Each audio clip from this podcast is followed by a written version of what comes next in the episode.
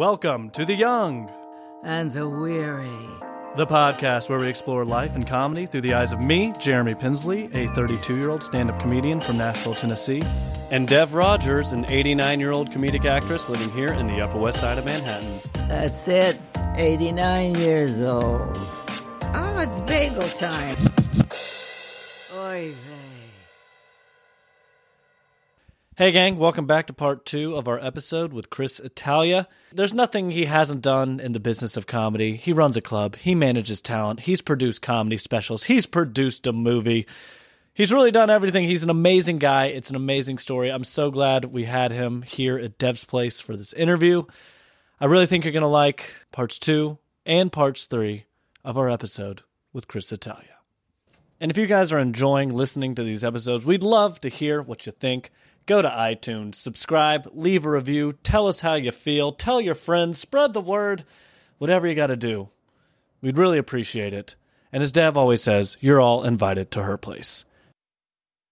But you're kind of getting into comedy, and then you ba- you met Patrick Milligan, Right. who is now your partner, one of your partners. Yes. How did you guys meet, and what uh, like how did that whole team form? Well, Pat was the other guy at comedy clubs that never would, would always go alone, and so you a comic? No. You a comic? No. and really uh, that's how we met. Like I was I was at a show and uh, he s- walked over to me and go. He actually said the words, "Hey, Buckaroo." Uh, looks like uh, looks like you're at a lot of shows. I, I go to a lot of shows too. I was like, oh, that's cool. And like we just started talking, and he had this, you know, this brand of humor he was building, uh, and he had this website that was basically a critical review of anything and everything comedy.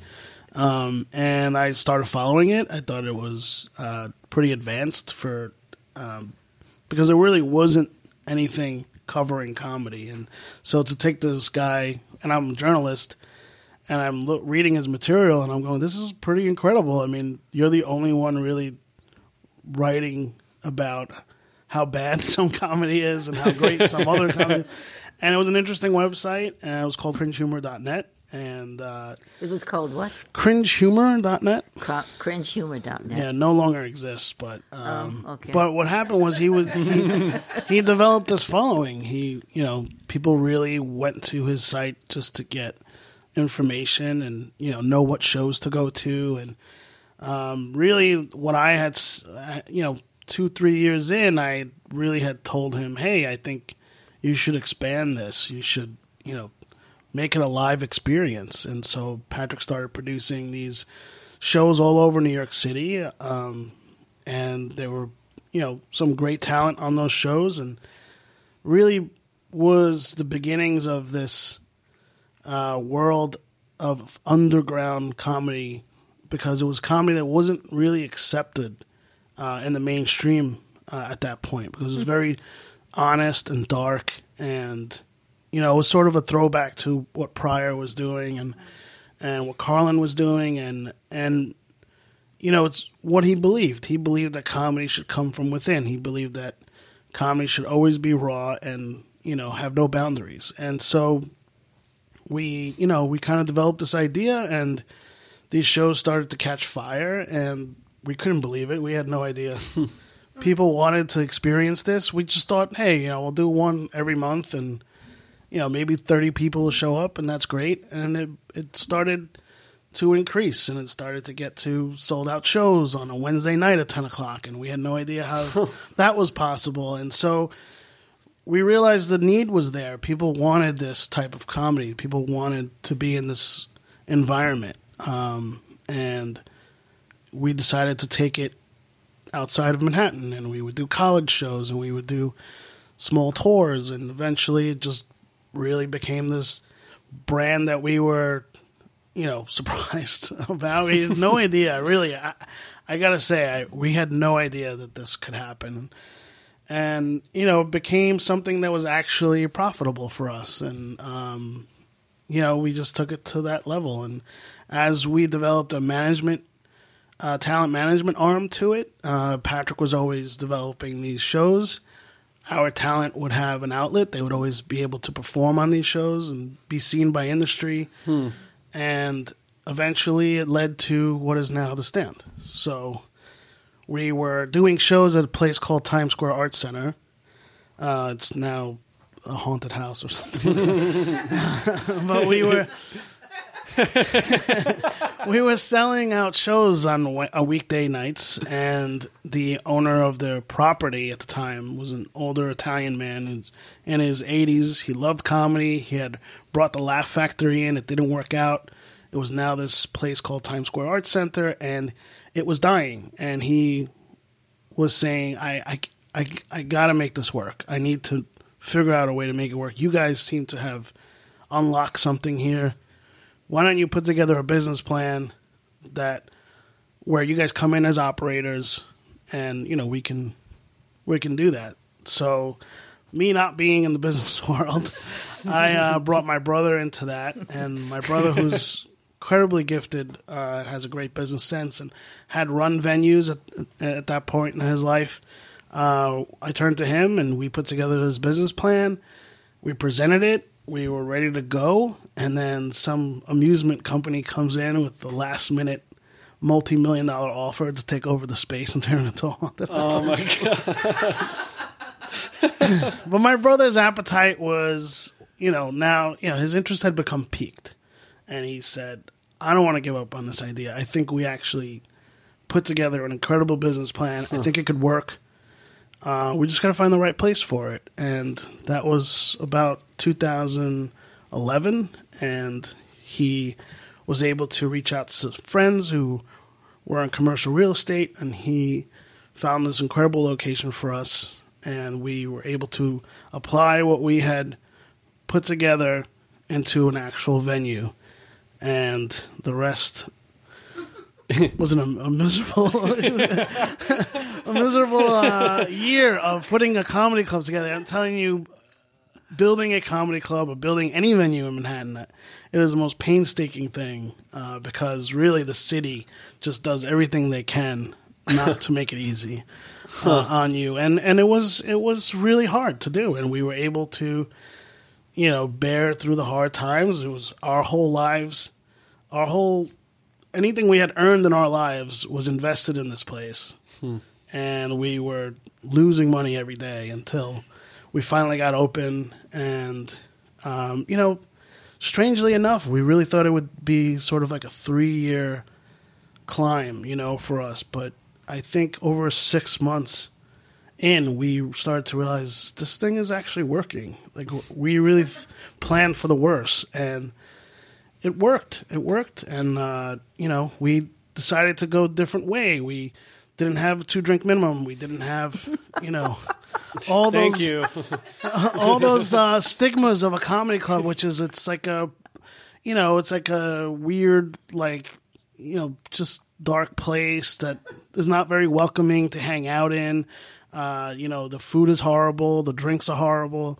We did the opposite. We did we did an incredible drink program, an incredible. We had a chef that came in that did an incredible menu for us, and we changed the stigma, and we felt like we're doing something right. This is what we always wanted. We were doing shows in all these different venues over the years, and it, the one thing that was missing was this elevated experience. This shouldn't feel you shouldn't feel like crap going to a comedy club. You shouldn't feel duped going to a comedy. I'm not saying there's there's clubs now that are excellent.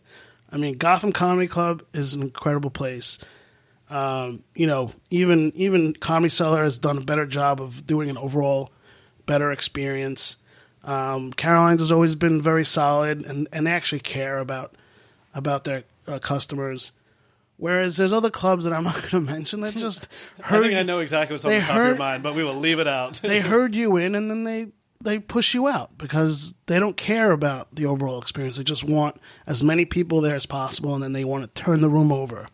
And we want people just to feel you know, you can stay, you can hang out, you can experience different parts of this place and you know, it took off. The idea took off and I I don't know. I guess I was I- treating people with respect is a good business idea? Unbelievable. Yeah, that's the like, right. I was like, it's not brain surgery. If, you, if you treat people well, there, there might come be back to the yes. place. so that's what we thought, and it worked. And I, it felt good. It felt it felt great to, you know, feel like we were right. You know, we do we should present a better product, and if you do that, people will respect the idea of what you're trying to do and and reward you by coming back over and over again. Yeah. And so that's been the probably the most gratifying thing about having the stand is seeing the same people come back and you know learning their names and being able to have relationships with them. So Yeah, it's forming a real that's the that's the other side of this business. it's like making your life enjoyable and putting yourself around right, like-minded right, people sure, to grow sure, with. Sure. But Yeah, uh, so you know, and now we're going to a bigger location. It, it's multi-layered uh, uh, location. We have two stages, and we just Wow. installed we we just installed a pizza oven. So that's oh, a brick oven pizza oven. Yeah, it's I'm gonna be uh, it's gonna be pretty incredible. Uh, I think we're in over When our heads, but no, it's not the first time. Uh, hopefully, if the city tells us we're good to go, uh, probably early April. Wow. Yeah, And that location is in Union Square, on correct? 16th Street, all- right off of Union Square. Yeah. and funny story, I used to work at the bar that was there before that. What, Brother Jimmy's? yeah. Oh wow. And I ran a comedy show. There was a comedy show downstairs. That was right? my show. I used to go to that show sometimes. Hey, good to see you. so so when I when we looked at that location, I said this definitely couldn't work for comedy because I used to come to a show here, and it was it was a great show. Oh, it was such a great show. It was loved- right. it was- what happened? Why did that show So stop? they, brother Jimmy's. There was a downstairs room that I used, and it was the perfect comedy room. Mm-hmm. Right. Get 15 people in there, it's good. Get you can get 80 in there. Right, I right. think one night we had 80, 85 people Yeah. in there. But uh, then they decided to remodel the downstairs Right, of that room. that. And once they did that, it totally kind of ruined that space Really? for comedy. And then they had an upstairs room that I would use because sometimes In the back. the, the day of the show, they're like, "Hey, we fucked up. Something's organized event down there." Sure. And but I, we made it work upstairs too. Right. Um, there was a little bit of bar noise that went in there, and uh, I won't say his name, but one comic didn't appreciate it. but uh, the uh, once all that got, they remodeled the whole stage up front, so it just changed, and it wasn't Wasn't the, right, the same vibe. It wasn't the same. And then I found a club that I won't name that were like, "Bring your show here," and Hey, so whatever works. yeah, exa- I wanted to get more into clubs at that Sure, point, sure. so that was the next. I move. mean, so I would what I would say about that location, why I fell in love with the location was because I knew how well received that show. And I had told my partners, so do I get residuals? yeah, I- sure. I I told my partners like, no, this was a, like a great room for comedy.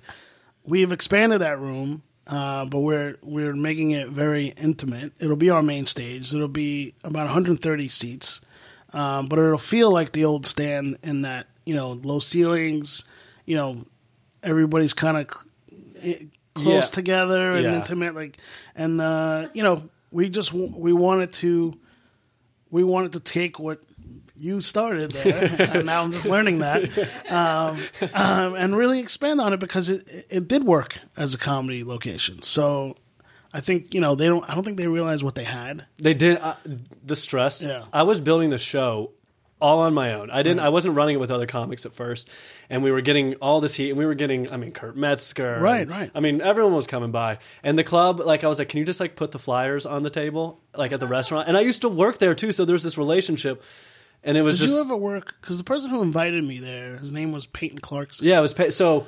Pay- when I started working there, I moved to the city, started working there, met Peyton and Hunter, Right. who were running that show. Right. And then they kind of both stopped kind of doing Right, com- right. or just it fizzled out. Right. And as soon as that kind of died, you took over. I, I, and I had been running a show on the Upper Right, West. Side, and because they were giving me like two hundred bucks a show, Nice. So I was booking big name people, but the owners were racist, and I won't even tell you the story they told me because it's just so. I was like, Owners were racist. yes. Can't be racist in comedy. Like, it was the the comment he said to me was so blatantly racist. I was like, and I think we must move somewhere else. Also, the the restaurant itself started tanking, so Sure. it was a we lost that loss. Then I, when as soon as Hunter and their show died, I took over, and then I felt like I kind of brought that show up to another level because. I put everything into that show, Right, right. and it was probably like at that point in my life, coming being an unknown comic in this city, uh, and just creating kind of a name for myself just by creating this really fun room and a good atmosphere. And that's what I remember. Like I'm like, I used to try to get people to come to club shows, and they're paying. They end up paying sixty bucks by the end of the night, Right. getting small drinks, and they eat nachos like from a baseball It's game. It's the worst food. yeah. I've been in comedy clubs where they had uh, microwaved White Castle Uh, is it served weird? on paper plates. Is it weird that that entices me? I'm like, what club is this? And I don't begrudge you if you want to eat that, but it's just a very strange offering in a in a comedy Yeah, club. yeah, exactly. Because you could do like it doesn't take much more to do better. yeah, And I, I would say this that once our concept really started to gain some steam, all the other clubs took notice and they did the same. And they they actually created better experiences for their consumer base. And that's great. I, I mean I'm I'm extremely happy that I'm not gonna take credit for anything, but what I what I will say is that if if our existence meant uh, having a better comedy scene overall, great. You know, that's that's what we that's what we wanted anyway. Because a, a healthier comedy scene means a lot more business, and I think it does contribute to the comedy boom because more people enjoy their live experience. You know, I mean, it's it's an option now. I mean, especially with movies being as expensive as they are, you can go to a comedy club, you know, feel a live experience for cheaper than going to see a movie. So it was you know i think i think everyone took notice and i think they've done a great job at adapting and realizing that their customers deserve a lot more than you know what they were getting previously I totally agree. Were you so? In, were how many bar shows were happening when you and Patrick and your brother, or I guess it was just Patrick? So i would say it was it was very early on in the like the alt scene just started happening um that's why i had always considered what we were doing part of the alt scene because we were really just doing the most unwelcoming spaces at first. I mean, until we, until comedy clubs started taking notice and said, "Hey, you should do a show here," um, we were just doing bar shows basically, and and so, you know, I again, I don't know if we were the first or where we got the idea. I think that's certainly a question for Patrick more than anything else. I don't know what made him uh, do a show in the first location that he did it in. Uh, it was like this basement of a bar, and it worked. I mean, it was full all the time. We it probably seated about forty to fifty people, and the only reason why we moved is because we got a better offer somewhere, and we wanted to sell more s- tickets, and and it just would climb, and we went from that space to a comedy club that sat about 100 and from there we went to a bigger comedy club and a bigger comedy club and then we started doing shows in colleges and theaters and stuff like that yeah. so Would you? I mean, I mean, obviously social media helped, but I, it was kind of taking off as you were doing. i don't this. Was- think there was any so i mean myspace was the only thing that I don't know how effective MySpace was. I, I really don't know. I, I guess it's another question for Pat. But what what was effective was his website because it already had built a fan base, and there was he had a message board on there where he would promote his shows. Twitter really wasn't in existence uh, at the time that we were doing these shows, and I don't really think. I don't even know. Was Facebook around? If Facebook, if Facebook was around, it certainly wasn't something we use as a tool. Yeah, it started around 2005, but it was only important Right. to me because I was in college at the point. Right. And I thought it was stupid, but I don't think it took like mainstream Yeah. traction to like later. Yeah, so I think if there was any social media that helped us, it was MySpace. But I don't, again, I I really don't a know. MySpace success story, they we still had exist. we had this thing uh, called Cringe Humor Radio where it was Called what? Cringe Humor Radio, Cringe humor. and really what it was it was a it was a live radio station, online radio station, and it would be streaming comedy all the time. We would stream twenty four seven, and then we started incorporating live shows. So before podcasts were a thing, we would have like we would. Uh, we were talking about this guy Danny Lobell and his show Comical Radio. We would take his live stream from his college radio station and we would put that on our, our stream. And so we would take shows like that and find other shows that had similar qualities and we would allow them to stream on our hmm. on our link. And ours was picked up by iTunes and iTunes hmm. Radio. And so I think we were able to, especially interest outside of New York, we were able to garner a fan base just from that radio station or that radio stream, whatever it was. but it was interesting because how amazing, you know, podcasts have risen over these last few years. Online radio is, I, I think, the first thing that really started giving people an alternative. Like people would listen to online radio because it was you couldn't find that on on regular radio, and it was a, a pretty a pretty incredible experience just to do that because you saw the results and people really wanted something different. You can create something different that hasn't been accepted elsewhere and right, make it right. work. Yeah, and again, I I I don't really know how we were able to get that type of fan base, but it, it happened, and it was it was great. It was great. I mean, like it just it just goes to there's people that want a certain type of entertainment, and if you build it and you give it to them, you know, hopefully There's some saying about building it yeah, and people come, coming. sure, yeah, yeah. Something about that. I don't know. but uh, so cringe humor, how, how would you def- define that? Right. So it gets a bad stigma because of the name.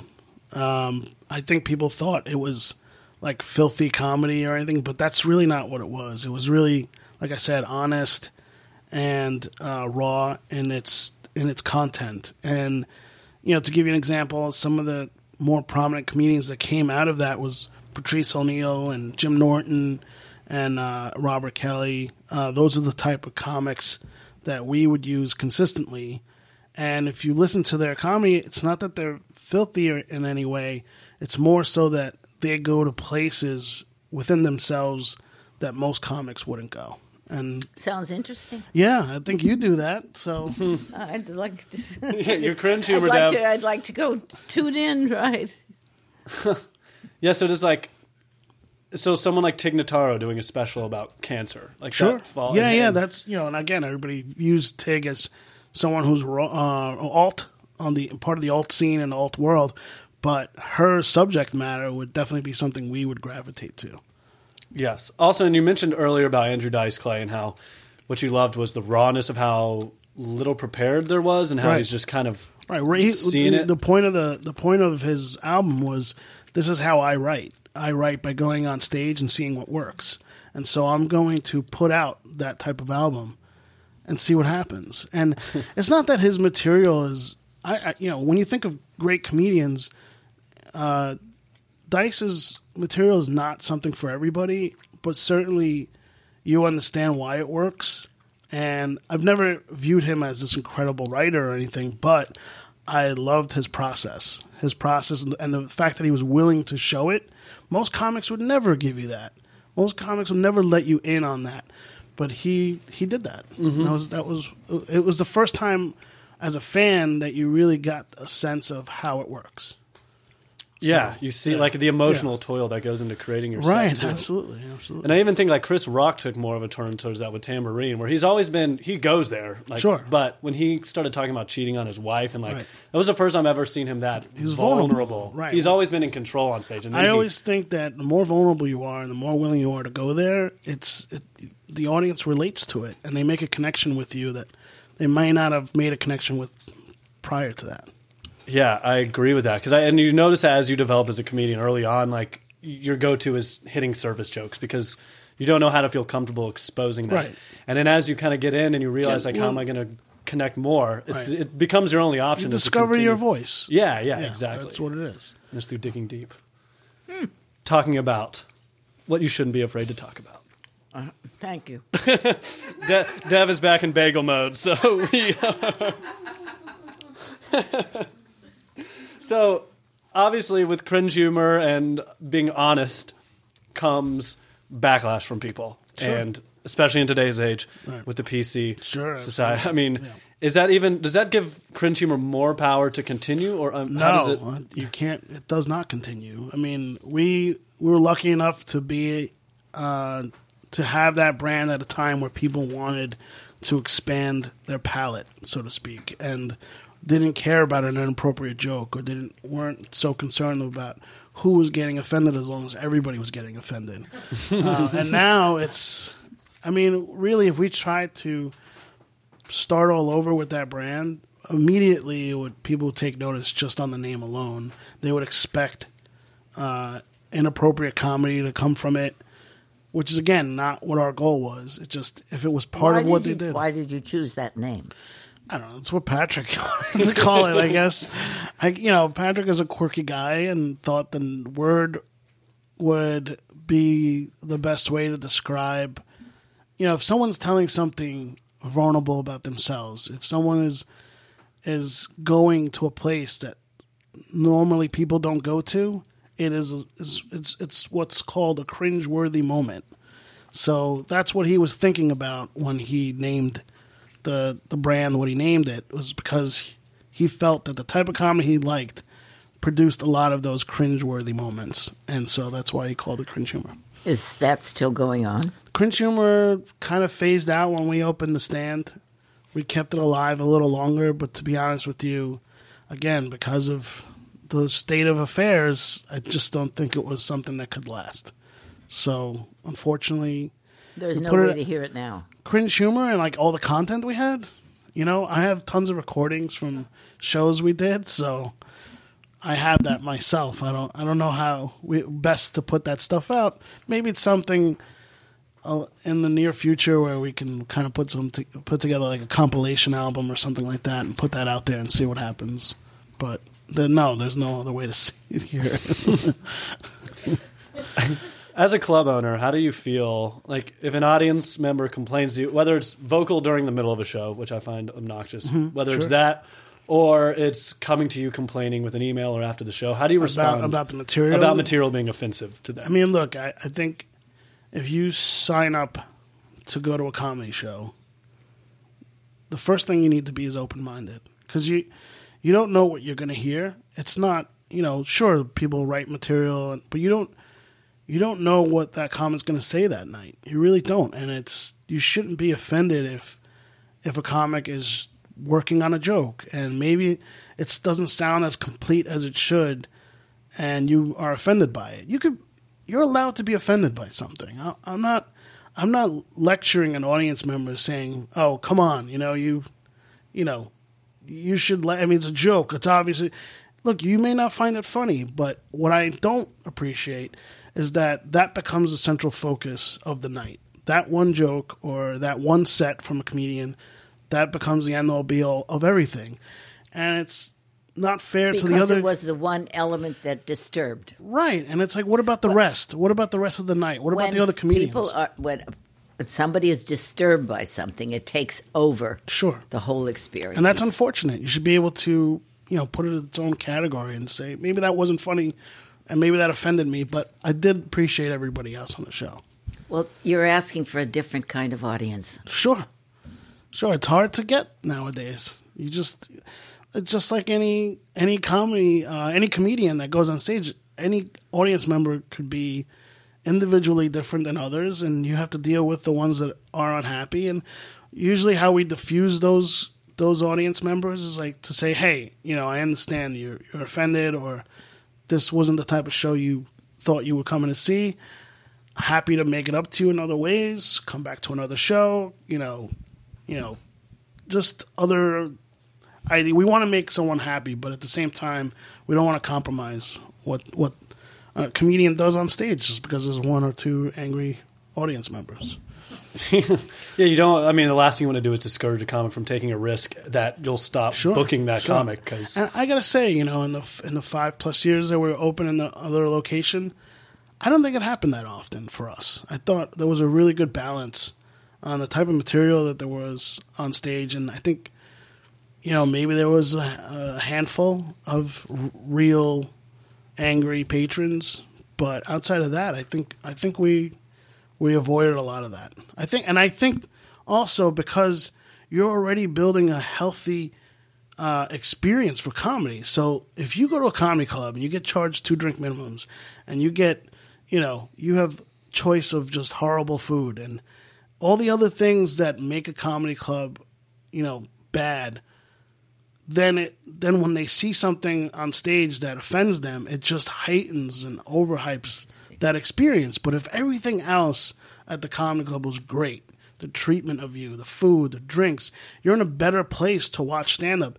And I, I feel like that if you do get offended by a joke, it doesn't become such a central part of your thinking because I had a great night.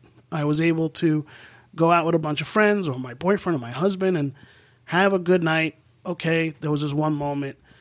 It, just softens the blow. And I think that's something comedy clubs should definitely take notice of that if they find that they're dealing with that a lot, well, then give them everything else. And they'll makes it easy. overlook the one thing that That's actually I never Yeah. even thought of that. Yeah, like, I mean- especially at your club, you're not you're not feel like you're getting abused, abused, and then verbally abused. Right. You feel comfortable, comfortable, comfortable. Right. People. Oh, that's a funny thing that there's people that walk away from a comedy club experience and say this was horrible. The comedy was bad.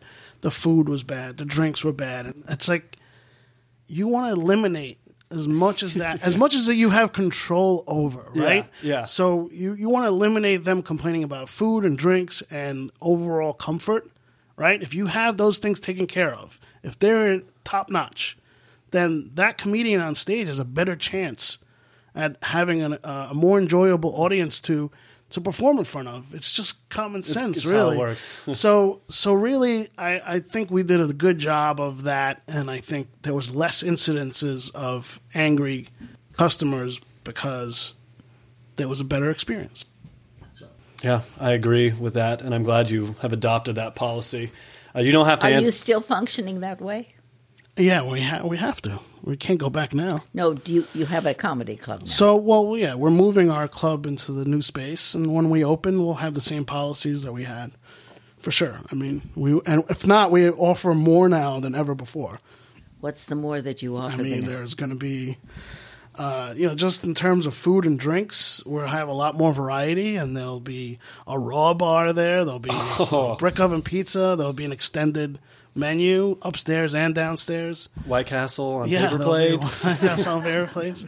Um, and I think that just the there'll be less congestion. So when you walk in, it'll be a, an open space where you can freely go to any part of the location, whether it's hanging out in the pizza bar area, hanging out in the bar area, ha- you know, having reservations at our restaurant. It'll feel so much better. You you won't feel confined to a, s- a certain space while you're waiting to go downstairs. And then once you go downstairs or, or see a show on our second stage in the back of the room, you'll feel like, hey, this is incredible. I've already, I've only been here 30 minutes and I've had, and this, the best pizza I've ever had and the best drink I've ever had. And, mm-hmm. You know, Who cares about the show? yeah, right. By the time the show happens, they are in a, such a more enlightened space. They feel happier because they made the right choice and they don't feel like they've been taken in any way.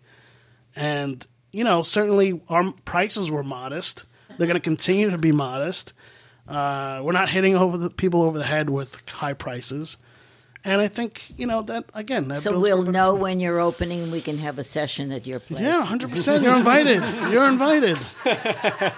You'll be on our friends and family list. I didn't know such a list exists. Sure, it does. All restaurants before they open have a friends and family night. See, you're talking about a world I don't know anything about. I'm telling you about it. I'm You're telling telling about it now. You're gonna get it. It's gonna So be you're gonna get an invite to friends and family night. It's your choice if you like to come. If you like, if you like to come on another night, that's fine too. But you'll get a first look. How's that? That's terrific. It'd be a group of us. Great. Groups are great. We like groups. Groups are good. Uh, you don't have to answer this question, but it's just what every Sure. booker is getting asked. But would you book Louis C.K.? Um, again, I here's here's one thing I find interesting about what Louis has done recently. He's he's decided not to do the drop in uh, because he wants to be a little more respectful of his situation and and the situation his arrival at a club puts on a on a on a venue. Um, so instead of drop ins now, he's doing. Uh, if he decides to do a show or wants to do stand up, he'll allow himself to be announced, and he'll allow. Uh, he'll even do like a show where he's the only comedian. So what that means is that his audience is the ones uh, are going to be the ones buying tickets. It won't be somebody who doesn't want to see him uh, going to that show. So again, if if that's the way he chooses to do it, I've always enjoyed his stand up. I don't think he's a great person, but I've enjoyed his stand up. And you don't have to like everybody you watch. Um, you know, look, uh, you hear stories about Bruce Willis being a jerk or whatever, right? but he's an incredible actor. I'll I'll watch every one of his movies because he's just Yeah. fun to watch, right? So, same thing with Louis. He's incredibly talented. He's made mistakes in his life. I don't approve of his behavior, and most people don't. But if he wants to do a Most show, people don't know about it. most people, and there's most people that don't know about it. But Well, I know. and Actually, he's I it's think pretty. in the- it's in the w- mainstream America. It is pretty. I think in the Me No. Too movement that we've experienced, uh, he was clearly uh, highlighted as one of the people that, you know, this guy is, you know, not a good person. So he put women in a, It's- he put women in an awkward situation, which you just shouldn't put anybody in awkward situations. No matter what your fetish is or what your you know feelings towards sex are, you kind of have, you kind of have to let it be something that everybody's okay with. I mean, I you know, I don't I don't begrudge him of his needs and what he wants to do, but certainly do it in a in the most respectful way you can do it. He didn't do that. He paid for it dearly. You know, he lost millions of dollars in projects and but his reputation is now, you know, just in the in the gutter. Uh, but the one thing he has is stand up. And if and this is a free country and if people want to ignore all the things he did and watch stand up, he should be allowed to do stand up and earn a living, really. It's the only thing he knows how to do. You can't take that away from him. Yeah, because and, and I totally get both sides. Like to me, that argue it's totally good, and I totally get the other side. If he's selling tickets specifically to people that want to see him, Then how they do should you- have they have should have the right to see him, and a venue should have the right to have him there without you know an explosion of you know hate mail and hate calls. I think it should be It's- subjective. It's you know specifically for us, we have two stages, right? So if he's in one room upstairs or downstairs, and we still provide an alternative that night of uh, anyone other than Louis C.K., that's a great. You know, you don't buy don't buy tickets to see Louis C.K. I think, and I like the way you're doing it. Of like, it's all about like provide. If some people still need that comedy to and make their lives it. better, I mean, you can provide it's that. proven. I mean, the shows that he has done over the last, you know, since he started doing comedy again, they've all been sold out. So the public has spoken. Yeah, They've- he's gonna have They've either following. forgiven him or they just didn't care, Or they so- were uninformed. Or they're uninformed, or they're just fans of his. They're just fans of his comedy. He's Dev's never complained about one Louis C.K. show. He's a brilliant comedian. Oh, he's he a is. brilliant comedian. So he should be allowed to perform now that he's paid for his, you know, transgressions. An education at I think I think that is a very valid argument, and I respect your honesty on the subject. Um, so I want to dive a little bit into the management aspect Sure. of life because you kind of said you kind of just like thrown into it, and then Absolutely, yeah. what was that learning curve like, and how did you feel you could really provide something for your clients? So really, where I came from was development background. I felt like I had, I had strong TV contacts. I had a good beat on what people wanted to buy because I had worked a little bit on the TV side, um, and I had, you know, this background in journalism where I could tell a story and write story. And what comics often uh, struggle with was, hey, I know how to be funny, but how do I tell that in a more story form for it to be sold to television. So I think just on that alone, I felt like I brought something unique to the whole experience. On term, in terms of services, in terms of day to day management, I had a partner that had already been doing that in another.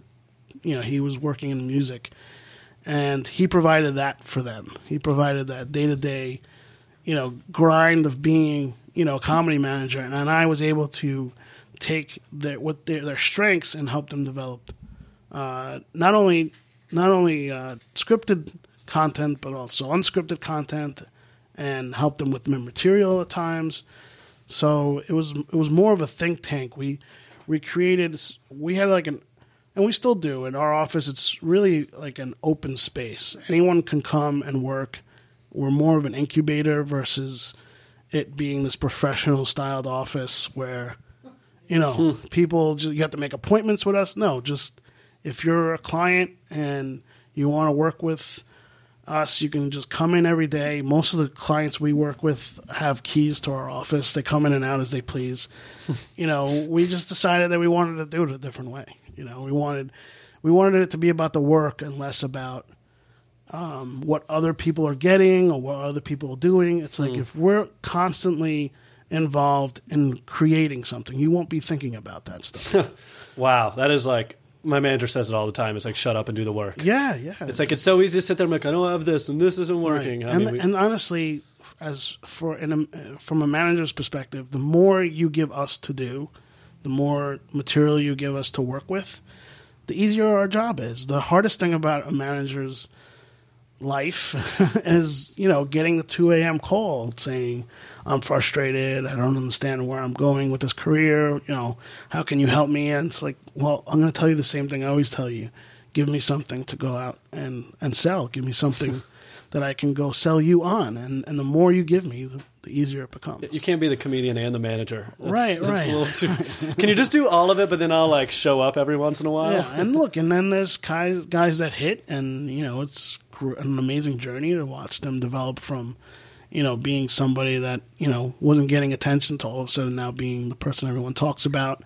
Um, it's also it's also fun watching, you know, and helping uh, a comic reinvent themselves. You know, and you know, I we you mentioned earlier I work with Bonnie McFarlane, and Bonnie is interesting because she went from being someone who would get cast in pilot after pilot and TV show and you know series, and she hated the experience. She couldn't hmm. stand being on on screen. She didn't want to be on screen at all, and so we worked together on what she really wanted to do, which was develop, become a director, write. You know, she's a prolific writer, and so what we did was we changed her trajectory.